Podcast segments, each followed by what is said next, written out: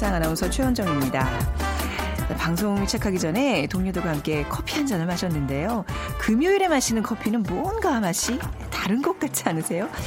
윤보영님의 시 금요일의 커피에도 이런 느낌이 잘 담겨 있습니다.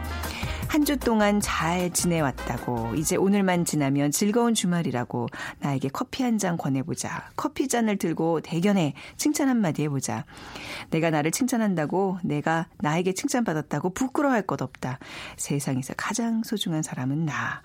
그런 내가 알차게 채운 한 주 당연히 칭찬받을 자격이 있다.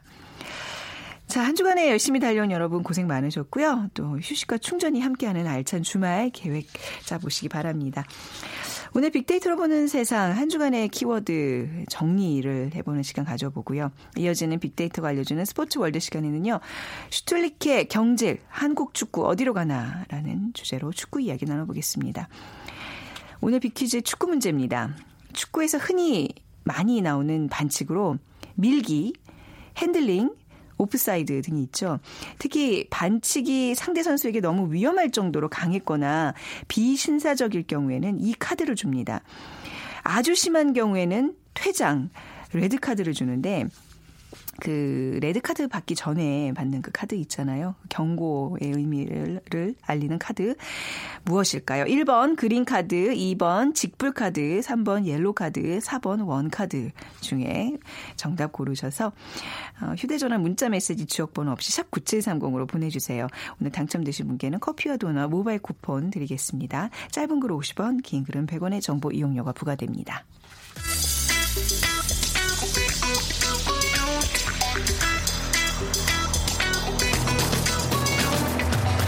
오늘 여러분이 궁금한 모든 이슈를 알아보는 세상의 모든 빅데이터. 다음 소프트 최재원 이사가 분석해드립니다. 네, 다음 소프트 최재원 이사와 함께하겠습니다. 어서 오세요. 네, 안녕하세요. 자, 한 주도 정리하는 금요일입니다. 덕분에 커피 한 잔 잘 마셨습니다. 아, 네, 금요일 커피 맛있죠. 네, 아, 오늘 최재현 이사님도 생일이라고 저희가 또 조촐하게 생일 파티도 하고. 아, 감사합니다. 네. 네 여러모로 기분이 좋은 한 주인데, 자, 이번 한 주는 어떤 키워드들이 있었는지 볼까요? 네, 안 좋은 소식도 좀 있었는데요. 네. 이 연세대 텀블러 폭탄 음. 사건이 있었죠. 그리고 또 갈수록 나빠지는 국민 영양 섭취 불균형에 대한 소식. 그리고 또 한국인이 이 다구간 여행의 세계 1위를 하고 있다고 합니다. 오. 어. 네. 자, 먼저 첫 번째 키워드부터 볼게요. 연세대 텀블러 폭탄. 네, 예. 지난 13일이었죠. 이 서울의 그 연세대 1공학관에서 이 기계공학과의 음. 그 교수님을 네. 상대로 사제 폭탄을 터뜨린 사건이 터졌는데요. 이 범인은 같은 과 대학원생이었고요. 사실 어제 구속이 됐죠. 아, 저는 이 소식 듣자마자 저희가 이제 뭐 박희준 교수님 안부도만 묻고 그랬었잖아요. 네, 그 제일 걱정했죠 저희가 네, 네. 다른 것보다도. 네. 범행 동기가 나왔나요? 조사 네, 중이었는데. 네. 어제 나왔는데. 어제 나왔어요. 네. 범행 동기는 하는 그 연구 지도 과정에서 의견 충돌에 따른 반감이라고 일단 음. 경찰이 밝혔는데 사실 이게 더 사람들에게 의아함을 많이 좀 받아들이게 됐습니다. 네. 그래서 이 피의자는 평소 연구 지도 과정에서 의견 충돌 등이 많이 있었고 또 심하게 질책하는 피해자에게 반감을 가져오던 중에 네. 이 지난 5월에 어, 러시아 상트페테르부르크죠 이 지하철 테러 폭발 사건을 보고 범행 수법을 착안해서 범행을 했다고 그렇게 아. 발표를 했고요. 네. 특히 이제 5월 말에는 자신이 작성한 논문과 관련 관련해서 또 크게 꾸중을 들은 후에 이 범행 도구를 준비하고 이 13일 날 범행을 음. 결행했다고 합니다. 네. 사실 뭐 그 전에 여러 가지 얘기가 있었지만 뭐 취업이나 학점, 네. 병역 문제는 직접적인 범행과 관련이 없다라고 일단 확인은 됐네요. 어, 교수님들이 지금 이제 한창 그 학기 학점, 마무리하면서 학점, 학점 주고 주시기죠. 이러는 시기인데 불안하시겠어요. 어, 그러니까요. 네. 근데 이게 범행 동기가요. 뭐 이게 이런 이런 일을 벌일 정도의 동기가 되는지 모르겠네요. 그죠. 처음에는 뭐뭐 네. 테러라 그래서 많이들 더 걱정을 했었는데 네. 이게 뭐 불특정 다수가 그쵸, 네. 아니기 때문에 그건 아니었고 그러니까 이번 사건처럼 어떻게 보면 분노와 스트레스를 조절하지 못하는 그래서 심각한 범죄에 이르는 사례가라고 볼 수 있는데 네. 사실 지난 8일에도 더 안타까운 소식이 있었잖아요. 어떤... 이 경남 양산의 한 고층 아파트 단지에서 아... 이 밧줄에 매달려 외벽 도색 네 작업을 하던 작업자가 이 휴대전화를 음악 소리가 너무 크다고 음... 주민이 시끄럽다는 이유로 밧줄을 끊는 아유. 그래서 이 추락사는 정말 어처구니없는 참변이 있었는데 아, 진짜 너무 안타까운 일이었어요. 그러니까 이거는 정말 보면 볼수록 정말 더 이해가 안 가는. 예. 그래서 이 사실 지금 전문가들은 이런 어떤 극단적인 방식으로 이 감정을 폭발하는 음. 것들이 지금 어 기존의 그 본인의 그 스트레스를 해소하지 못하기 때문에 네. 우려가 있다고 지적을 하고 있는데요. 어떻게 보면은 이 갈등 상황의 그 심각성보다는 이 자신을 무시한다라는 느낌을 받을 때 네. 극단적인 선택을 한다라는 공통점이 있다고 합니다. 네. 그래서 이런 또 스트레스 요인을 적절하게 해소하지 못하는 경우에 이런 범죄 행위까지 이어질 수 있어서 사실 이번에 같은 경우도 어, 이 이공계에서는 사실 이 교수가 연구비를 따서 대학원 생을 어떻게 보면은 계속 어, 어 도와주는 그런 네. 어, 구조로 돼 있기 때문에 이 교수에게 많은 그 권한이 있거든요. 네. 그러다 보니까 이 휴가도 없는 대학원생들이 이 시스템 속에서는 스트레스가 매우 심하지 않을까라는 음. 걱정도 많이 있었습니다. 물론 뭐 청년들의 어떤 이제 취업 문제라든지 이런 스트레스 뭐 충분히 이해는 됩니다만 이런 범죄에는 어떤 경우든 합리화든 명분이 되지 않는다는 거 안 되죠. 분명히 네. 좀 이게 짚고 넘어가야 되고 그 교수 사회에서는 이제 학생들 을 대하기가 점점 어려워진다. 예전 같지 않다 이런 얘기들을 교수님들 사이에서 많이 하는 걸 들었는데 왜 이렇게 교수 학생들 사이의 관계가 점점 어려워질 수밖에 없는 여건이 생기는 걸까요? 네, 지금 이제 범행 동기가 밝혀지기 전에는 네. 어, 어떤 소문이 들어왔냐면 그 주변의 그 지인들한테 나온 얘기는 이 김 교수가 소위 김영란법을 이유로 이 또이 이 학생의 청탁을 부탁을 거절했다. 어떤 거냐하면 이 지금 취업과 어떻게 보면 무관한 범행이었지만 이 김영란법 때문에 이 조기 취업생들이 이제 출교를 하지 못하는 경우가 생기잖아요. 네. 그러니까 예전에는 이런 것들 학점을 좀 인정해주는 부분이 있었는데 아. 지금은 김영란법 때문에 이게 학점 인정이 안 되거든요. 무조건 출교를 해야 된다라는 네. 방침이 있어서 사실 이 부분에 있어서 지금 안 그래도 지금 취업난에 어, 이럴 경우에는 그래서 네네. 지금 이제 이거를 어떻게 고민을 해야 될까 음. 많이들 이제 얘기가 나오고 있어요. 그래서 네. 지금 취업계를 내는 경우에는 수업을 듣지 않아도 좀 과거엔 인정했는데 지금은 네. 이게 부정 청탁으로 해석이 되고 있어서 아. 조기 취업한 대학생들의 출석 인정이 지금 어려워진 거죠. 네. 그래서 이 부분에 있어서는 지금 어, 계속해서 논란이 되고 있고요. 지금 김영란법에 대한 어떤 어, 좀 다시 한번 재조명이 좀 받고 있는 시기이긴 하거든요. 네. 그래서 지금 졸업자나 또 이 예비 졸업자들한테 이 오는 이런 부분에 대해서 지금 어떻게든 좀 공평성에 맞는 그런 방법을 찾아야 되긴 한데 이런 거에 대해서는 좀 유권 해석을 좀 내려줄 필요가 있는데 말이죠. 그렇죠. 네, 학생들 입장에서는 좀 중요한 곤란하네요. 건 지금 취업이 정말 어려운 음. 시기에 음. 이게 또 같이 맞물려 있기 네. 때문에 더 어떻게 보면 인식에 대한 시각 차이가 너무 크지 않았나라는 아. 생각이 좀 들어요. 네. 네. 그렇군요. 좀 안타까운 사건이었지만 다시는 일어나서는 안 돼. 결과로서는 네. 정말 받아들이기 힘든 아, 그런 사건이죠. 자, 두 번째 키워드로 갈게요. 그 요즘처럼 뭐 먹고 살기 힘들지는 않잖아요. 우리가 음식이 부족하거나 그렇죠. 예전처럼 뭐 영양 결핍 이런 게 굉장히 낯선 단어인데 국민 영양 섭취가 불균형 상태라면서요? 그렇죠. 이게 네. 지금 현재 한국인의 영양 섭취 면에서는 이제 문제가 많다. 네. 지금 뭐 편의점에서 도시락 먹는 이런 가공식품 섭취가 또 젊은 층 중심으로 많이 늘어나고 있고요. 음. 그러면서 영양 섭취에 좀 좋지 않은 영향을 좀 미치고 있다고 어, 보고 있는 건데요. 보건 보건복지부가 15일 국민이 건강한 식생활을 실천하고 능동적인 영양 관리를 하도록 돕는다는 취지로 제2차 국민 영양 관리 기본 계획을 공개했습니다. 네. 네. 좀 구체적으로 어떤 점이 지금 문제가 되고 있는 거예요? 그러니까 남성 기준으로 지금 에너지 섭취량이 2005년에 2214킬로칼로리여서 2014년에는 이 2376칼로리로 이제 꾸준히 증가되고 있는데 네. 여기서 그 에너지 지방 과잉 섭취 비율이 3.7%에서 9.1%로 2014년 기준으로 확 뛰었다고 합니다. 그래서 당이 함유된 음료와 이 주류 섭취가 지금 늘고 있다라는 거고요. 반면에 그 채소와 과일을 하루에 500g 이상 충분히 섭취하는 비율은 38.3%에 그치고 있다라는 건데요. 네. 지금 여기엔 그 좋지 않은 식습관이 영향을 좀 미치고 있다라고 보는 거고 지금 뭐 거의 아침을 또 못 드시는 분들도 네. 지금 많아지고 있잖아요. 저도 아침 거르고 왔어요. 배에서 네. 계속 꼬르스리 지금 마이클 타고 들어가는지 모르겠네요. 괜찮 네, 10년 사이에 19.9%에서 음. 24%까지 네. 아침 식사 굶는 비율이 올라왔다고 예. 하고요. 또 한 번에 아, 하루에 한 번 이상 또 의식하는 외식 비율도 많죠. 어, 남성 네. 기준이 더 지금 41.9%로 많다고 하니까 아무래도 이 패스트푸드나 가공식품 섭취가 뭐 젊은층 중심으로는 더 많이 일반화되고 있고 지금 뭐 나이가 좀 있으신 분들은 뭐 당뇨병이나 고혈압 이 성인병 환자가 계속 증가하고 있는 요인도 여기에 좀 오지 않았나라고 지금 생각을 하고 있는 네. 거죠.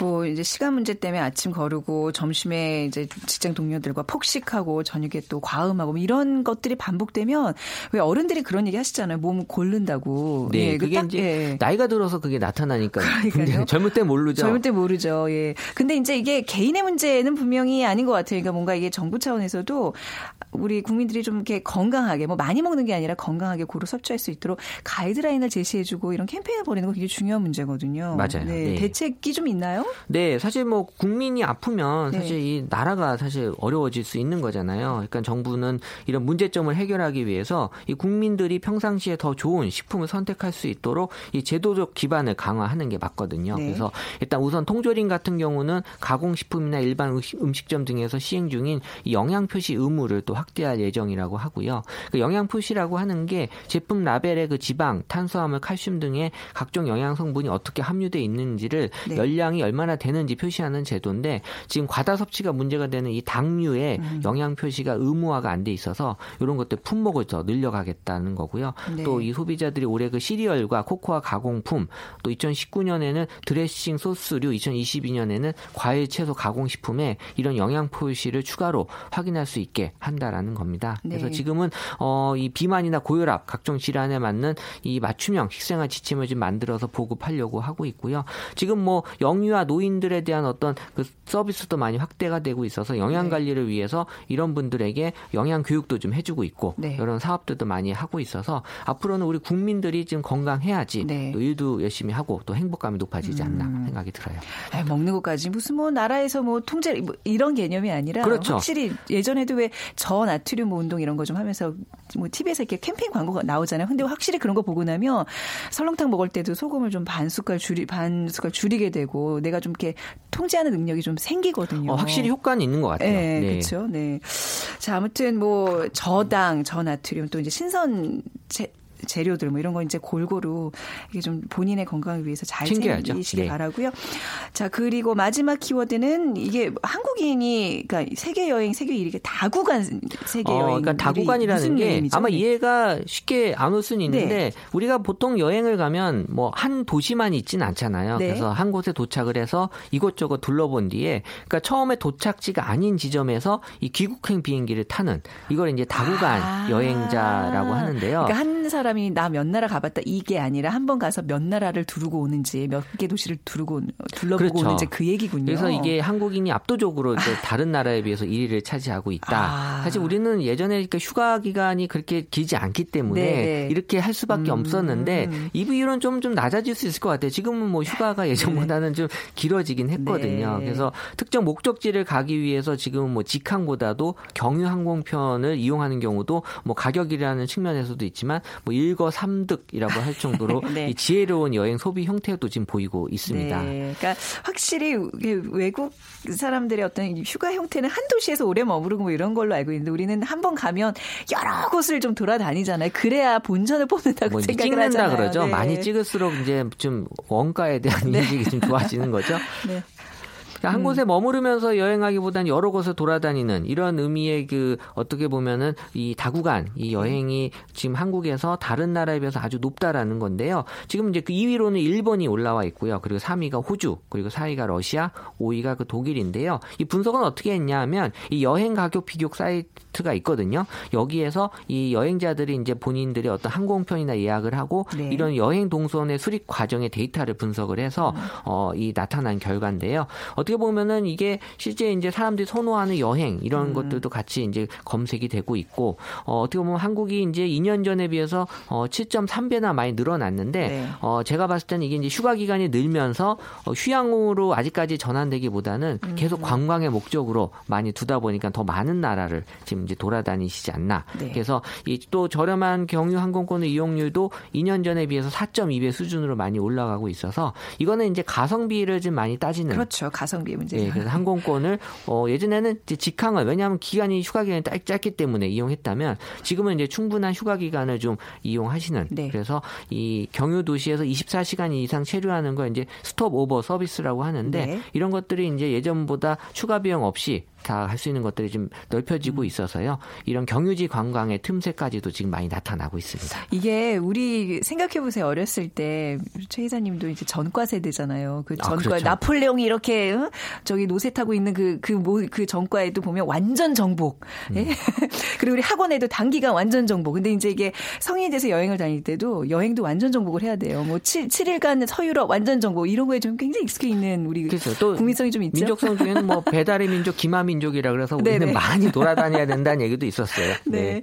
자, 뭐 여름 앞두고 이런 얘기 좀 재밌게 들려오는데 빅데이터로 바라본 이번 여름 휴가 시점은 어떻게 나오고 있죠? 어, 일단 기온이 일단 여름 휴가의 가장 주요한 요소가 지금 되고 있다. 그래서 네. 이제 보통은 휴가를 생각하고 그 다음 단계가 이제 휴가를 계획하는 어, 그런 단계로 넘어가는데요. 보통 기온이 1도 정도 올라갈 때마다 휴가 생각이 하루에 한 200건 이상씩 증가하는 아, 것으로 나타났고요. 기온과 밀접하게 연관이 그렇죠. 돼 있군요. 아무래도 겨울보다는 여름에 휴가 음. 생각을 더 많이 하고 있고 지금은 이제 휴가 떠나고 싶어하고 준비할 때는 시점이 이제 25.4도 정도 됐을 때 네. 사람들이 휴가를 많이 생각을 한다. 그게 이제 7월 정도 되면 이제 그런 시점으로 나타나고 있고 7월 그러니까 초 중순에서 이제 8월 중순 이후로는 아예 휴가를 직접 이제 떠나는 시기가 되는데 그러니까 이런 것들이 어, 어떤 온도에 따라서 이제 그 휴가 마케팅을 하시는 기업들에서 많이 어, 참조하시면 좋을 것 같은데요. 네. 지금은 뭐 사실 색다른 여행을 많이 추구하고 싶어 하시는 것 같아요. 음. 그래서 이 패키지 여행보다도 또 자유여행 또 많이 네. 선호하시는 게 나타나고 있다는 건 나만의 여행을 지금 찾아가지 않나라는 음. 게 분석이 되고 있습니다. 네.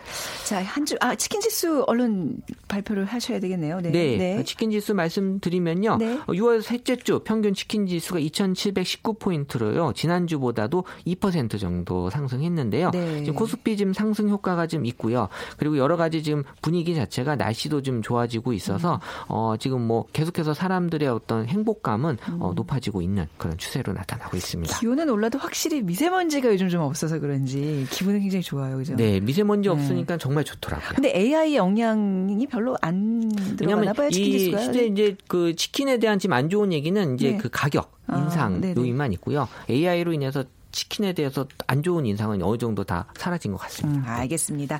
자, 다음 소프트 최재원 이사와 말씀 여기까지 나누도록 하겠습니다. 고맙습니다. 네, 감사합니다.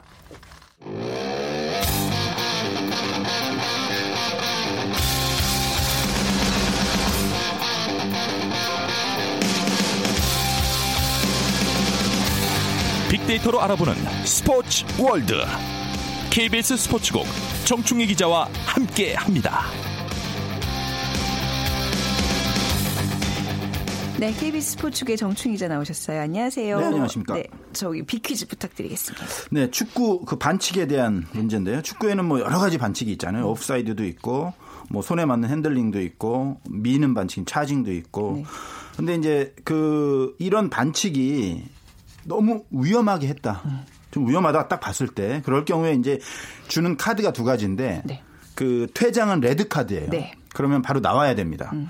그런데 경고일 때 또 주는 카드가 있어요. 이 경고를 두 번 받으면 레드 카드가 되는 거죠. 네. 그래서 이 경고일 때 주는 카드가 뭘까? 1번 그린 카드, 2번 직불 카드. 어, 이거 좋은데. 네. 3번 옐로우 카드. 네. 4번 원 카드. 이건 재밌고요. 네, 원 카드. 빅데이터 보는 세상으로 지금 문자 보내주시기 바랍니다. 휴대전화 문자 메시지 지역번호 없이 샵 9730이고요. 짧은 글 50원, 긴 글은 100원의 정보 이용료가 부과됩니다. 슈틸리케 감독이 경질이 됐습니다. 이거 한국 축구, 축구 좋아하시는 분들은 아, 이번 한 주 굉장히 마음이 좀 무거우셨을 것 같아요. 아, 제가 특히 무거워요. 아. 저 같은 경우는 뭐 여기 출연해서도 슈틸리케 감독님 그 칭찬도 많이 했고 그러니까요. 제가 개인적으로 아직도 상당히 좋아하는데 네. 이렇게 마무리가 되게 돼서 정말 안타까운데 어찌됐든 좀 말씀을 드리면 소위 이제 그 며칠 전에 카타르 도하에서 네. 카타르에게 3대 2로 지면서 뭐 언론에서는 항상 뭐 참사 이런 거 붙이는 거 좋아하잖아요. 도하 참사. 도하 참사 뭐 그래가지고 네. 결국은 경질이 됐는데 이제 어제 기술위원회를 열었어요. 네. 그래서 이용수 기술위원장이 회의를 마친 뒤에 슈틸리케 감독과 합의하에 어 계약을 하, 이제 해지하기로 했다. 결국 경질이죠. 네. 그리고 본인도 물러나겠다라고 아, 했고 물러나야 돼요. 지금 뭐 네. 기술위원회도 책임에서 자유로울 수 없기 그런가요? 때문에 네. 어 지금 상황이 사실은 워낙 그 부진한 상황이기 때문에 경질 이외에는 별로 답이 없었던 것 같아요. 아, 예. 현재 이제 그 아시아 최종 예선 러시아 월드컵 아시아 최종 예선에서 4승 1무 3패로 2위인데 그 3위 우즈베키스탄의 승점 한 점 차로 쫓기고 있고요. 음.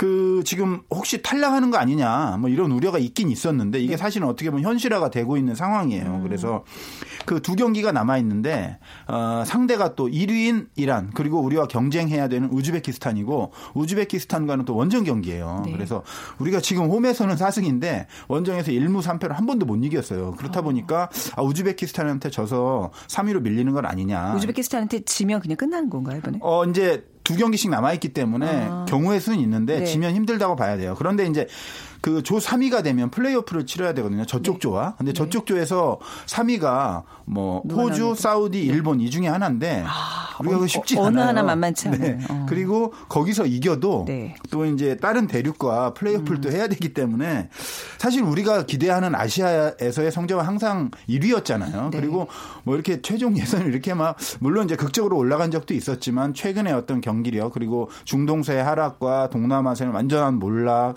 뭐 이런 상황에서 입장에서 보면 사실 떨어지기 힘든 음. 구조라고 누구나 다 얘기를 했었는데 떨어질 위기가 닥치다 보니까 어쩔 수 없이 지금 여론이 너무 나빠졌고 경질의 수순을 밟을 수밖에 없었고 뭐 빅데이터 봐도요. 네. 제가 이제 찾아봤는데 슈틸리케 감독 이렇게 치면요 패배, 뭐 최악 위기 아, 이런 단어들이 불과 얼마 전에 그러니까요. 막 실용 축구 무슨 뭐 다산 우리가 막 뭐 이런 별명까지 붙여주고 있는데 어. 네. 그래서 좀 안타깝고 네. 인기 많았잖아요 처음에는 그러니까요. 저도 말씀드렸고 음. 뭐 별명이 네. 뭐 가틸리케도 있었고 네. 좋은 모습 많았는데 좀 아쉽고 그 출발이 좋았어요. 그 출발을 제가 함께 했거든요, 사실은 아시안컵. 호주에서 열렸던 2015년에 네. 아시안컵 출장 가서 저도 슈틀리케 감독 보면서 아 이 지도자라면 한국 축구를 좋은 방향으로 이끌 수 있겠구나. 굉장히 호평을 하셨는데. 네, 준우승도 네. 했고 네. 그 이후에도 뭐 동아시안컵도 네. 우승을 했고요. 그래서 그 당시가 어떤 시기냐면 홍명보 감독님이 이끌던 대표팀이 어, 브라질 월드컵에서 알제리에게 뭐 대패하고 이러면서 한국 음. 축구가 음. 완전히 침체돼 있었는데 슈틸리케 감독이 오면서 사실 분위기를 살려놨고. 네, 네. 그래서 근데, 이제 아까도 예. 말씀드린 것처럼 별명도 이제 신과 슈틸리케 를 결합한 갓틸리케. 갓틸리케. 네. 그리고 말씀하신 대로 뭐 네. 실학 축구, 네. 다산 슈틸리케, 뭐 가, 늪축구. 다산 슈틸리케, 네. 네. 그랬었는데 네, 네.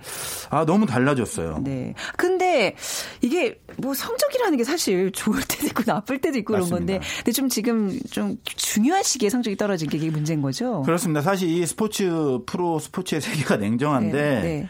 아, 정말 중요한 것이 이제 월드컵 최종 예선이잖아요. 이분을 네. 모셔온 것도 월드컵 본선에 일단 진출시켜 달라. 그리고 월드컵 본선에서 최소 16강 이상의 성적을 내달라고 해서 이제 모셔왔는데 네.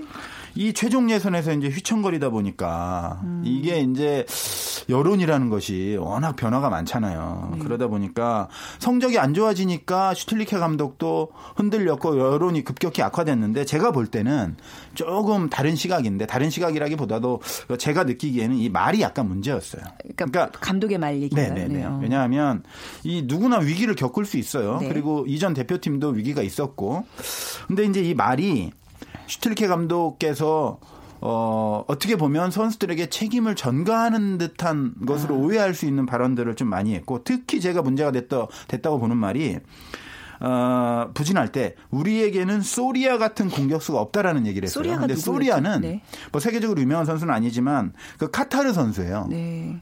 우루과이에서 귀화한 카타르 선수. 잘하죠. 음. 근데 냉정하게 보면 과연 소리아 같은 선수가 우리에게 없느냐?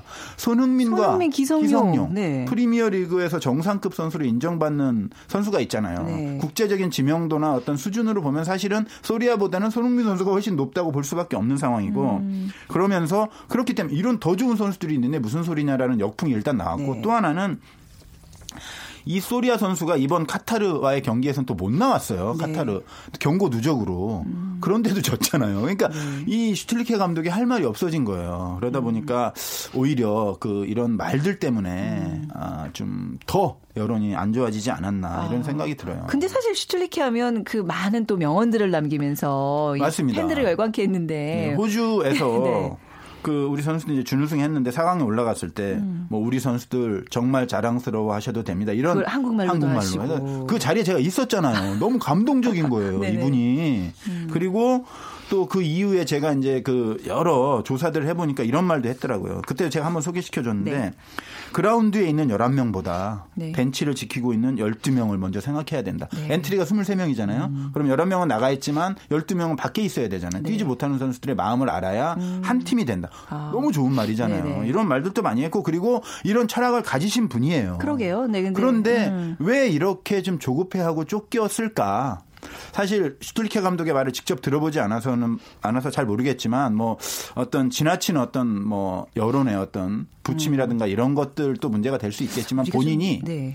성적에 대한 부담을 너무 많이 가지신 것 같다는 음. 생각이 들어요. 그래서 제가 볼 때는 위기에 빠졌어도 충분히 네. 반등할 수 있고 사실 떨어지기 쉽지 않은 상황이기 때문에 좀 좀 더 느긋하게 그리고 음. 모든 책임을 좀, 좀 본인이 지고 선수들을 좀 이렇게 그 품어 안는 그런 모습을 좀 보여주는 것이 좋았을 텐데 이런 어떤 선수들한테 약간 그 책임을 전가하는 듯한 발언이 나오다 보니까 손흥민 같은 선수도 약간 반발하는 어. 공개적인 발언을 하고 네. 이러면서 이 선수와 감독 간의 어떤 갈등 같은 것들이 노정되고 음. 이러다 보니까 축구라는 것이 11명이 하는 운동이기 때문에 이 조직력과 원팀, 하나의 팀으로 네. 움직이는 게 중요한데 그런 것들이 많이 깨진 것 같아요. 음. 그러면서 아, 사실 이 스틸케 감독이 국가대표팀뿐만 아니고 네. 유소년 축구에 대한 관심도 많았고 휴가 기간에도 사실은 뭐 놀러 가고 이런 것보다는 네. K리그도 찾아가서 선수들도 보고 그렇죠. 맞아요. 그런 점들이 네. 저는 사실 상당히 좀 좋게 보였고 우리 그 자라나는 유소년들한테도 많은 꿈을 줬는데 이렇게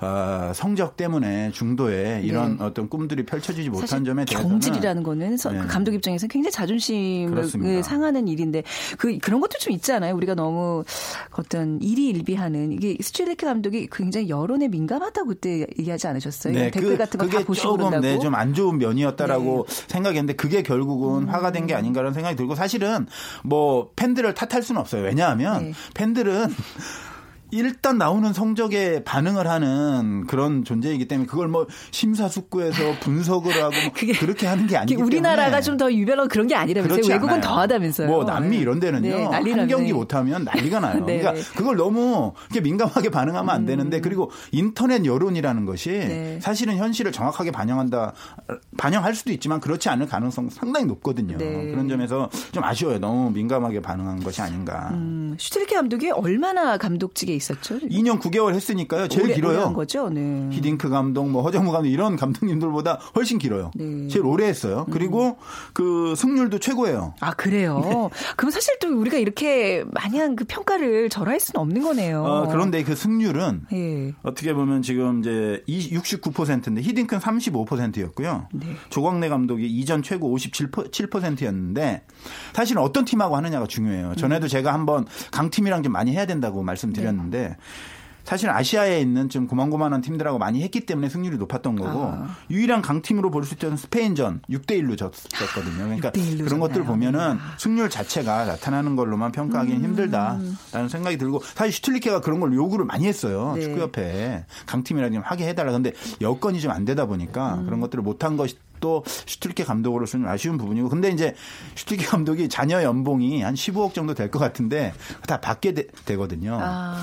그래서 좀 그 차기 감독 선임하는데도 그 돈을 쓸 수 없다는 음. 점에서는 좀 네. 아쉬운 부분도 있어요. 아. 뭐 슈 감독 개인으로서는 다행이지만 네. 축구협회 입장에서는 그 돈으로 다른 감독 좀 데려올 수도 있는데 못 데려오는 상황이니까. 네 그런 얘기까지 하긴 좀 민망한 면이 좀 그렇, 있, 그렇습니다. 네. 뭐돈 문제는 좀 민감하죠. 이제 어떻게 돼야 돼요? 그러면 우리나라 축구 어디로 가야 되나요? 어, 일단 네. 국내 감독 감독이 선임될 것 같고요. 지금 네. 뭐 8월, 9월 이렇게 두 경기 있기 때문에 그 외국 감독 모셔오긴 힘들고 국내 감독 중에 뭐 허정무 감독이라든가 네. 신태용, 뭐 최용수, 뭐 정혜성 여러 분들이 거론되고 있는데 뭐 누가 되든 간에 좀 빨리 선임이 돼서 이 위기의 한국 축구를 빨리 추스려야 된다 이런 음. 생각을 저는 하고 있습니다. 근데 만약에 이번에 월드컵에 많이 본선 진출 못한다면 그게 몇 년 얼마 만에 본선 거의 뭐 지금 8회 연속 진출했으니까요. 그렇죠, 8회 연속 따져도 뭐 수십 년 만이죠.